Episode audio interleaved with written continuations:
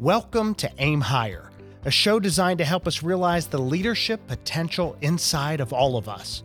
I'm Skip Pritchard, CEO, author, blogger, student of success, and your host.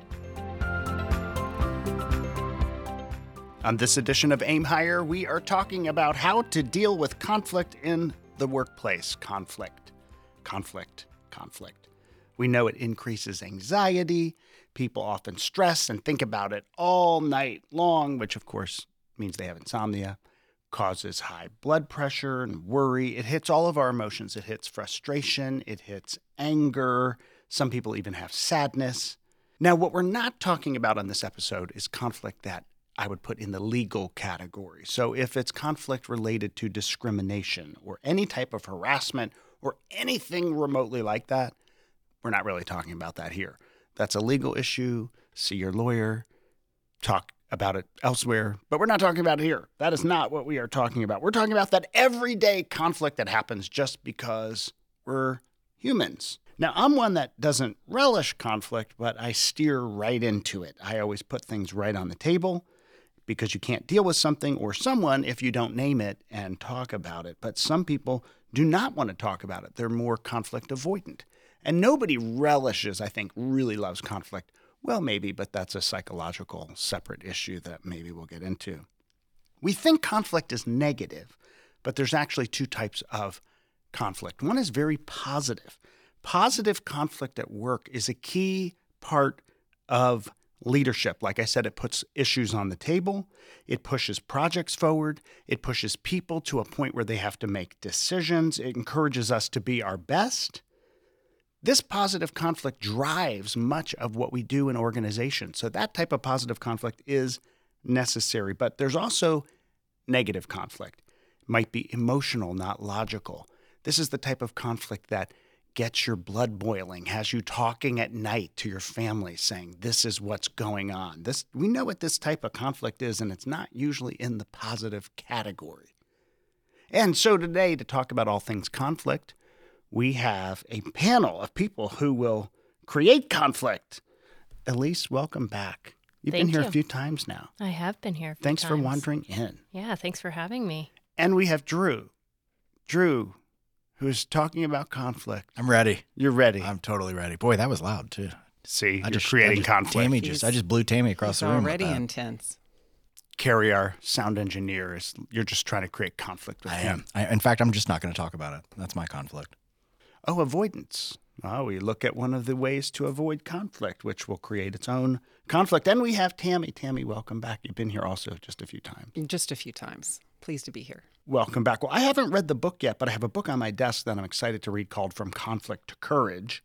And I'm looking forward to reading that. I'm going to interview the author. But I thought, wow, that appeared on my desk. So before I even get into it, let's just talk about conflict because what are my views before reading a book on conflict? So I'm really excited to talk about conflict. Let's just start with this.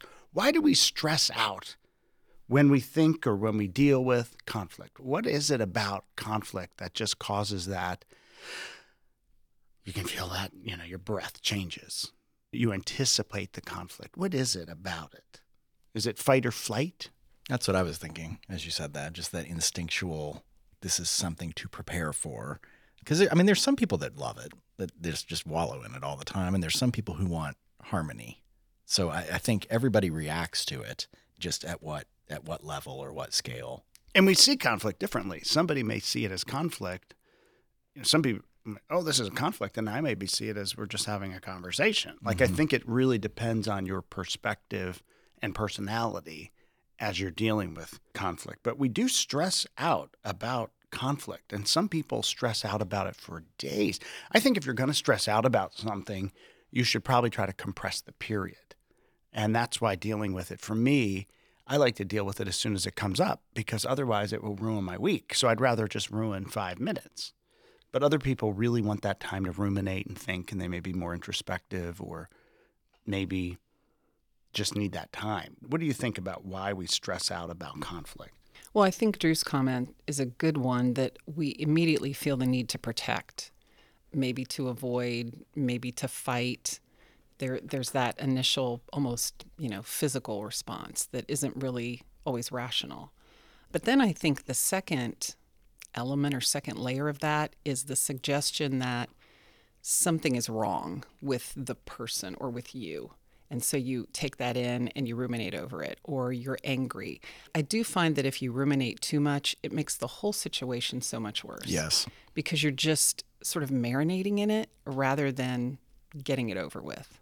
Well, when you marinate in it, what happens is it gets legs and it goes out to other people because you start talking about it to other people. You start gathering them into the conflict with you. And now, before you know it, you have a bigger level of conflict that you have no idea how to even solve. I catch myself getting worked up about imaginary conversations that have yet to happen. And then you realize, wait a second. Right. When he Stop, what are says you this, doing? I'm going to say that. I'm going to say this, and then I'll get really mad about that. And and it's just silly. It's silliness, but it's it's so natural to Yeah. fall into that. manufactured.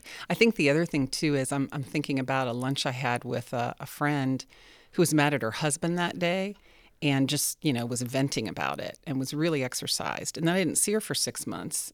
And so my impression then, like you were saying, Elise, is wow, their marriage is on the rocks. But she was just mad at him that day. When I saw her six months later, I, I mentioned it. And she's like, what? I don't even remember that. So, you know, sometimes when you pull other people in, you're damaging their perspective as mm-hmm. well. And you're, you're kind of laying some of that stress on them. Very dangerous. I, I call it the creation of the conflict monster because the conflict problem is one thing and then it morphs. And it may morph, as you said, Elise, in bringing other people into that snowball, or it may morph into more things. You know, Drew, your imaginary conversation, and now you've morphed it into that. Or you may have morphed it into creating a problem in your marriage because now your friend thinks there is one and you didn't tell people like they're having problems in paradise. No, I did not. No. I did not share that. But But, I could- was worried about it for her. It could happen. And so it's the creation of the conflict monster. And so oftentimes, even at work, what started as a problem in one area moves to another area. And if too much time goes by, the people may not, just to your point about your friend, may not even remember what the original thing was about. They just know that they're in conflict. We know that's true around the world, even in wars over time. People don't even remember what is the genesis of this in the first place. And so it happens that way. What are some of the most common causes of conflict in the workplace? Different perceptions. I see something one way, this other person sees it another way, and I don't spend the time understanding how that other person sees it, or vice versa. So we're looking through two very different lenses without understanding that about one another. I think that's a big one. I think unaligned is- incentives is one you can run into quite often, where we're supposed to be working together, and literally what you are rewarded for is the opposite of what I am rewarded for. Um, it doesn't mean it's not fixable, but it, it does happen a lot. And that creates conflict because we're pulling in totally Yeah. different directions. You can't be sailing in the same way if one sail is going this way and the other one sets up the motor to drive the other way. Yeah, you're trying to get more customers, and I'm trying to keep us profitable. Like, you know, just in, in pure business terms, those can butt heads all the time. the perception of turf and responsibility and accountability can cause conflict. Yep, that's a Um, good well, one. that's my job. No, that's my job. And so I think sometimes, you know, just clarifying roles and clarifying accountabilities, um, you know, and I'm not talking about a job description, it's just more discussion of who has what responsibility in a project or a role. So we've covered personality and perception and confusion about responsibility and roles and incentives.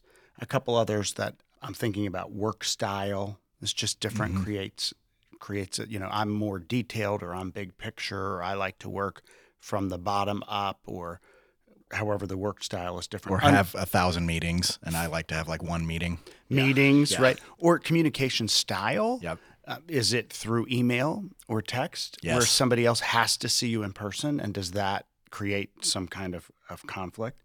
Unreasonable demands, communication problems, power struggles. I think all of these are ways that conflict comes up in various ways. But a big one is just communication. Oftentimes, where we miss, conflict is created because we miss intent. I would say assume positive intention, and much of the conflict goes away. I think about when I worked for a trial judge and you're watching witnesses in the courtroom, and the same event is remembered very differently. And our memory is different. And so we can then color our memory and think about it differently. And in a way, it can create conflict with somebody because we're remembering what they said. Or how many times has this happened? The same words, you repeat them to your significant other. You said, and they said, but I did not say it like that. Yes, you did, you said. And the intonation is completely different. You're remembering it in your head as something very, very innocuous or, you know, what's for dinner or do we want to go out to dinner? And it's, are we going out to dinner? You know, it's it's a very different kind of tone. So I think that communication problems, you see it in the workplace all the time. And people hear the same words, but how they were said. And unless you were there, you don't have a, a feeling. Sometimes not even how they're said, but the different definitions that we associate with those words. So there's been several times when I've been in a conversation, dialogue with my significant other, where I will do that. I'm like, well, you said this, and this is what this means to me. He's like, I didn't, that's not what I said. And I'm like, right, but this is what I heard. This, This is, is what, what I. I got from that message. So it is, it's just a mis misfire in what's actually trying to be said. And that happens all the time over email. It does. And, and one of the things that I think is a great tactic, like you just said, here's what I heard, is to restate what the person said. Let me just recap what I'm hearing. Drew, you just were in a conference call with us and you said, let me see if I can put this in my words and tell me if I'm accurate or something to that effect. And it gives them a chance to say, wait, is did he get it the way I think or no? Right. Here's what I'm hearing you say, but in my own words. Am I right or not? Because I'm going to go run with this information and I want to make sure I'm running in the right direction. And that's so much easier to do, though. Coming back to what you were saying something earlier, Skip, about doing that early on. If you let the conflict continue before addressing it early, it just gets bigger, more monstrous, to the point where you don't know how to even start to address it. And so many people just hope it goes away. It doesn't go away. it doesn't go away and and it doesn't start as conflict right it starts with the misperception it starts with the miscommunication it starts as a seed and that seed could probably be solved but once it's an oak tree now it's a conflict and you need everybody in you know if it's an oak tree you need lawyers and it goes to court it's a big mess if you handle it as a little plant it's different if you handle it as a seed you can probably just say oh well we'll plant it over there I, the other thing i think that we're thinking about when we think about perception or things is we've lost the art of mediation. It's often my way, your way. I'm right, you're right. And this is fueled by our society and our news cycles and our social media and the reinforcement. And it's also something, look it up if you don't know this confirmation bias. We want to hear something that confirms our view, and we will accept those facts, and whatever doesn't purport to our facts, we reject that. And so we've lost this art of really understanding and not just pretending to listen, not just repeating it back. That's a good technique, to really understand. Do I really understand your perception? Doesn't mean I agree with it, but we've lost this art of mediation in many parts of the world, I think, and in our rush to move on.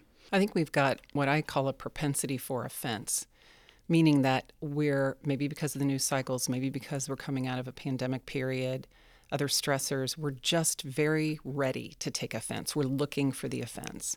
I do think conflict can be healthy, though. And I think when it's healthy, you're looking at the root cause, you're trying to find what are we really, you know, attempting to solve here. And you're able to work through it so that you're more productive and the outcome is a better outcome. Oh, I think the absence of conflict is a problem. Mm-hmm. Like if you look at a team and there's never conflict, mm-hmm. are you not Isn't that Trying- conflict? Well, well I, I just think you're not do you not trying anything. You're, Yeah. You don't care. are you Passive apathetic? conflict. Is are you not attempting anything difficult? Like Playing it too safe. playing it too safe, playing it Mm-hmm. too nice, or, or maybe everything's behind the scenes. I mean, there's so it's a that's what that's what makes it su- such an interesting topic because there's such a physical negative response to it, but you have to have some of it to really be achieving. Yeah, I think if I, if I come from a meeting where it's so smooth and everything is a protocol and we're reporting out status and there's no kind of debate or issues or anything coming up there, even though they are really going on Right. all over the place, I know then either somebody's hiding it we're avoiding it. Something's not right. So the meeting itself, you say, oh, that went fine, went well, I guess, but it was very efficient. But then you say, but but the issues where they surfaced, are you dealing with them? I don't think it gets to that creativity conflict, that creative conflict. that There was also a word you said that we haven't totally touched on, but when you said rush, I think there is a time speed element to this that makes things worse. You know, when we said, oh, look, you take the time to understand what the other person is saying and what did you mean? And that takes time, that takes intention, and take a deep breath. And let's just, I mean, work does not happen like that. Like Nobody we are has. go, go, go, go, go, go, go, send 27 emails, misunderstand you, read things differently, and and then there's an explosion over there and you didn't even mean for that to happen. I mean, there's a pace that makes this worse. It's true, and that's why when we can all travel everywhere, it's easier because if the explosions are happening, I'm just off to the next city. well, it's it's interesting that you say that, Drew, because it is. It's it's the pace of things make things worse. But if you want to run, sometimes you have to walk first. That's profound. I mean, they come every now and again. This is why we have Elise. But if you don't address it when it happens and you don't take that extra few minutes, if they don't have a relationship, a solid relationship with you where they can assume that you didn't mean it that way, it'll just continue to get worse. Yeah, and oftentimes it's not easy to get that meeting to have that relationship and have that conversation, et cetera. But it's it's very important. Let's let's jump into the signs. What are some of the signs of someone who's causing conflict? I mean, someone who's causing it. I'll give one to get you started. The blind carbon copy. I Oh, wrote I a post on this. Please read it. Avoid the nightmare of the blind carbon copy. It's it's a little dated at this stage, but it's one of the most trafficked on my website. One of the better images too. yeah. I'm not going to give it away, but you got to you got to see it. skippritchard.com. Look it up, blind carbon copy. And it sends a message of, I don't trust. If you're the recipient of one and you respond and different people get it, that's a problem. If you receive it, you think, why am I copied on it in this manner? You can use it, but you have to use it very strategically, very carefully. Maybe if it's a massive list and you don't want everyone replying all, which is functionality that has changed gratefully in the last 10 years. But it just sends a real odd signal to me if I get a blind carbon copy. Like, because here's what it does it cuts me out of the conversation response, and it's a very passive aggressive way. So, Tam, if you send me a, a message and blind carbon copy me and the other person responds, I don't get their response. They don't mm-hmm. know that I was on your original note. Right. So, in the issue with your friend and you're you're witnessing, if that was an email and she said, Our marriage is in trouble, blah, blah, blah, blah, blah, that would be a one way to you. If the husband replied and said, Oh, I didn't mean it that way, here's what happened. And she says, Oh, okay, sorry, honey, that was all bad. Two minutes later, you wouldn't know that. And so it's a very passive aggressive way to say, Here's one side of communication. You're not going to get the other. I control the flow of information to you. It does a lot of bad things. Anyway, to me, it is someone who causes conflict. If they use the blind carbon copy, right, not strategically, there are some reasons you would, but it's rare. I think that's one of the issues. What else would you say? I think similarly, and I hadn't thought about this, but it's the person who copies a lot of people. Obviously, openly copying a lot of people, and they're addressing the conflict in kind of a passive aggressive way over email. They're copying a bunch of people, maybe in an effort to embarrass someone or to garner support from others, rather than pulling that person aside and saying, hey, let's talk about this. Yeah, 14, 15, now Right. it's 42. Yeah. Lots of people. Well, since we're talking about email, I will say escalating it to senior management. Too early, too often. That's an art, but yes. Yes. Mm-hmm. When do you do it? When do you not do it? But it can cause conflict. Now, it may be good conflict. You may be saying, I've been dealing with you for this long. I have to bring other people in. That's part of what this is. I'm leading positively. Or it could be a passive aggressive move that they see as a hostile move against them. So, when do you copy senior management? We won't go into that when, but that conflict can create. Another one is last one I'll mention on email all caps. That's creating conflict. It's like a yell. It's a strange one though, isn't it? That's what it does though. Yeah. Yeah. I mean, sometimes it's there for emphasis, but um, Why are you- why are you yelling I at mean, me? the entire yell, email is all Oh, yeah, that's painful. Not, I not the I title. Watch that. The entire email. Ouch. They didn't know how to turn their caps lock off. Yeah. I, I think another one that's that's outside of email. We could probably do a whole podcast on the dangers of email. Is is consistent fallout from meetings. Like let's say you have a project and just every weekly status meeting there's then 37 conversations afterward of oh, I can't believe they said this and I can't believe we did that and I can't I mean that's just you have projects like that that it's just something healthy is not happening. That's a clear sign. Love the meeting after the meeting after the meeting Right. to talk about the meeting. Oh, yeah, just shoot, which just shoot. or, and, or the three meetings before to prepare for the meeting and getting ready for the conflict. That's a good one. I think in that same vein, starting a rumor, someone's creating conflict. Blaming somebody, either fairly or unfairly, but blaming, especially unfairly, I think that can create conflict. Setting people up, and we've all mm-hmm. seen it. We are setting you up to fail. We're bringing you into something, you're coming into a meeting, and you just get set up. Let me just tell you, here's what we're here for. And then you walk into the meeting and it's completely different. And it was designed to cause conflict. It was designed to get you, etc. That is not the sign of someone who creates peace. I think that also has expansive effects on trust because if that's happening to a person, the message to everybody else is that you got to watch your back. And you were saying, Elise, that conflict gets legs when you talk to a, a lot of other people about it. I think rumors are like that too. I think about the um, Veggie Tales cartoon, The Rumor Weed. Yes. When you know it starts little and then it keeps getting repeated, and then pretty soon the rumor weed's taking over the city. But it is true, and it happens like wildfire in organizations, and people probably don't understand the damaging impact that that can have Well, on and- people, but also on culture. And those are those the last couple we just mentioned. Those are characteristics almost almost aren't situational. Like I would almost look at you're a bad person for doing that to me. Not hey, we had a misunderstanding. Hey, we you know, if you're setting people up, if you're starting rumors, if you're I don't want to interact with you. I don't want to be with you in any situation. You're a bad person. which is conflict. Which And yeah, but I mean it's do I have to be with you? Ugh. That's right. Those are bad people. Right, because it's a different type of conflict. Yeah, it's it's not purposeful. It's, It's- not it's- a misalignment it's or damaging. misfire. It's I'm doing something Right. knowingly To hurt not. me. At least you wouldn't hurt me. I wouldn't. she I would wouldn't. never. I know. that's But, you because know, we there's- moved you so far apart. That's true. Way to separate you. I think there's conflict that focuses on outcomes. There's conflict that focuses on behavior, and there's conflict that focuses on the person.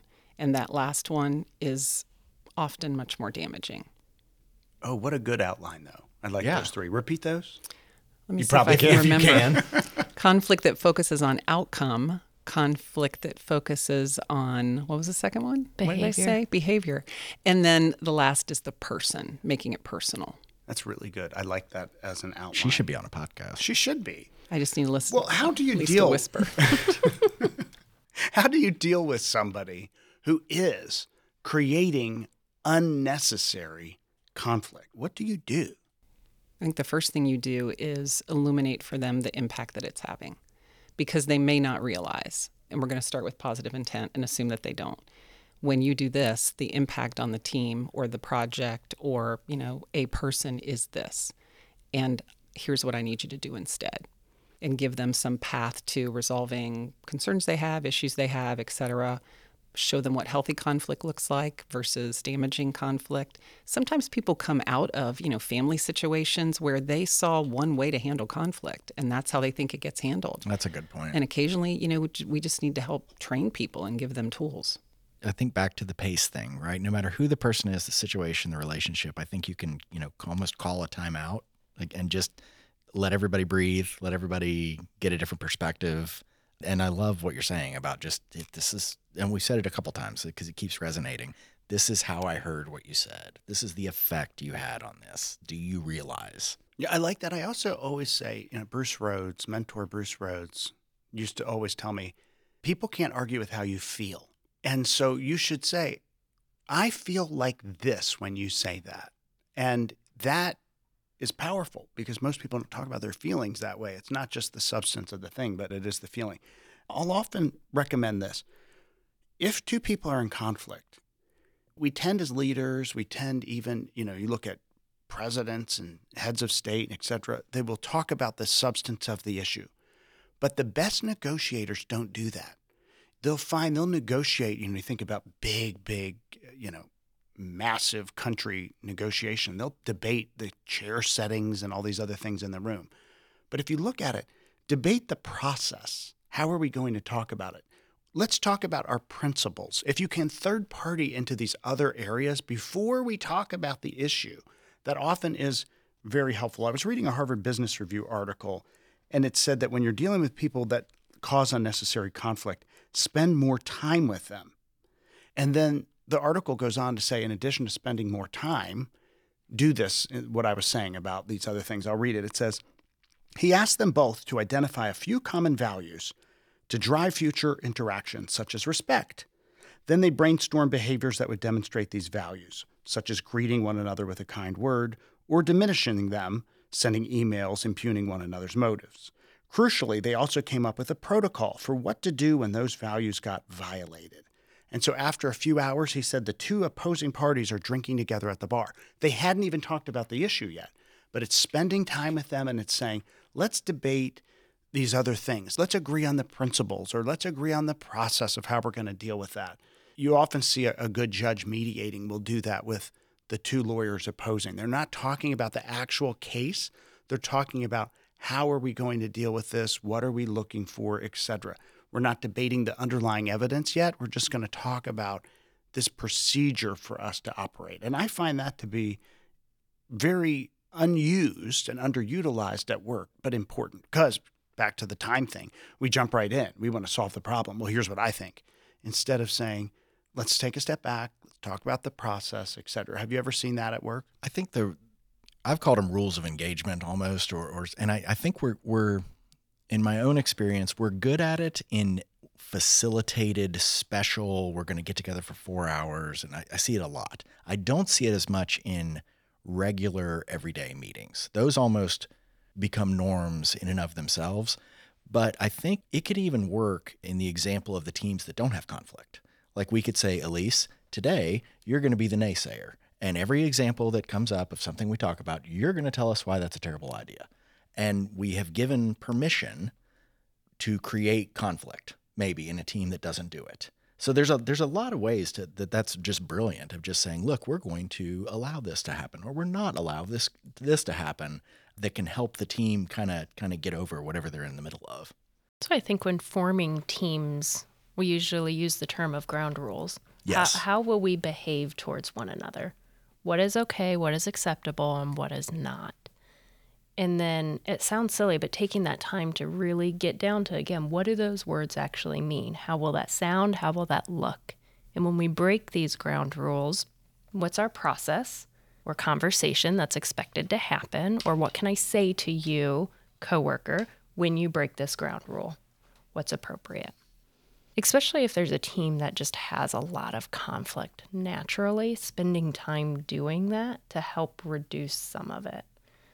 Normal everyday teams probably don't need that as much, but is there a normal everyday team? No, we like to think there is. I mean, I think I think every team could use a little bit of it. I think you could use examples like we we say assume positive intent a lot. You could have a rule of we're not going to trash other teams. We're not going to we're not you know just we're not going to do this because I think it lets people, you know, maybe be aware. Oh, that's going on. Oh, I shouldn't do that. I mean, you, you never know. So, I mean, I think everybody could use a bit of this.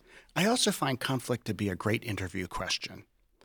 When you ask a candidate, how do you deal with conflict? Give me an example when, and then put them in that scenario. It's also good if you're interviewing at a company to say, how is conflict dealt with here? How do people deal with it? What type of conflict gets escalated? Why? What happens?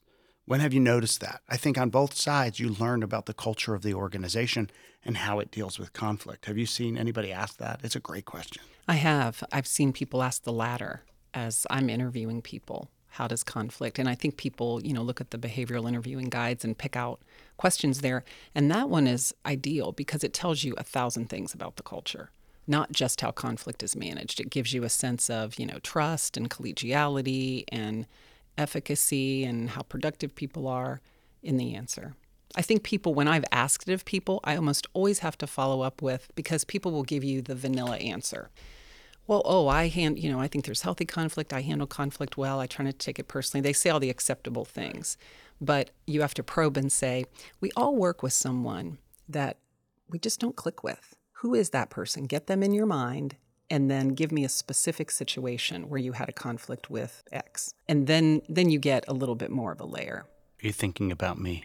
I am not thinking about you. No, I am She's not. thinking of Drew. well, okay, you caught me there. See, this is just a mean podcast. When does a manager get involved with conflict versus encouraging the individuals to work it out themselves? That's an art. And I'll say it because some leaders are conflict avoidant. They don't want to deal with anything. So they're just like, you work it out. And then something can fester and fester and fester.